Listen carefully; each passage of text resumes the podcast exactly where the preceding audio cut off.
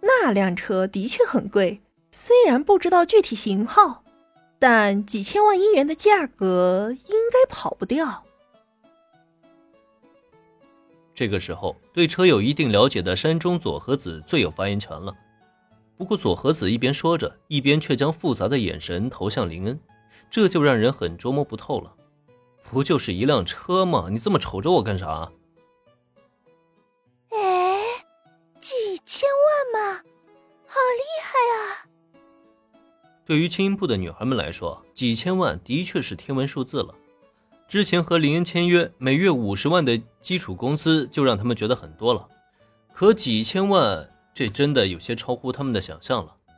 尤其是戴维这妹子，掰了手指头数了半天，结果又变成了蚊香眼。好了，你们现在也不用想太多，专心练习就好了。等以后大家出了名，登上武道馆以后呢，我保证你们每个人都能买上这样的车。虽然觉得这一幕很有趣，但林爷也没打算让这些女孩们钻进钱眼里去。笑着打趣了一声，他便招呼大家返回店里。趁现在还有些时间，大家赶紧练习一下，尤其是维啊，让我看看你昨天的练习成果吧。佐藤美和子的到来意外打断了原本的练习计划，但即便如此，林恩也不能放过这最后一点的机会。在青音部的四个女孩中，别人他都不担心。就特别在意维的进步水平，所以回到店里，他首先便指定了平泽维开始演奏。是林恩老师。平泽维这妹子啊，呆萌归呆萌，可需要她认真的时候呢，比谁都认真。就见她朝林恩一敬礼，然后拿起吉他，将昨天学习的曲子直接演奏了一遍。虽然手法依旧稚嫩，各种小问题也是不断，但必须要承认的是。这妹子的进步是的确很快，林恩也是夸赞连连。该表扬的地方就要表扬，该指出不足的地方就要指出来。林恩相信，以这样的速度，平泽唯很快就能成长了起来。哎嘿，那我就再来一首吧。听话是平泽唯最大的优点。面对林恩指出的错误，他很虚心的全盘接受了，并且认真的改正错误，着实让人欣慰。不过要说缺点嘛，他也同样有。林恩这才夸奖了没几句，他立刻就飘了，以为自己又行了，竟然还想再来一首。好吧，鉴于他的勇气可嘉呢，林恩也就随了他的意思。只是让他意外的是，来了兴致的平泽唯竟然不单单只是演奏，居然还顺势拿起了话筒，这是准备要弹唱吗？他是真飘了还是怎么着啊？最关键的是，他竟然弹唱的是《樱花樱花想见你》。哎，怎么？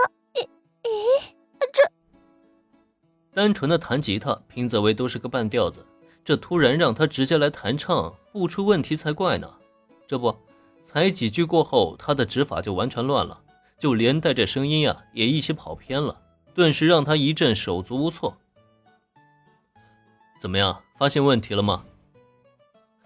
平泽唯手忙脚乱的模样很可爱，但作为老师，林恩也不能光在一旁看热闹，几步来到平泽唯近前。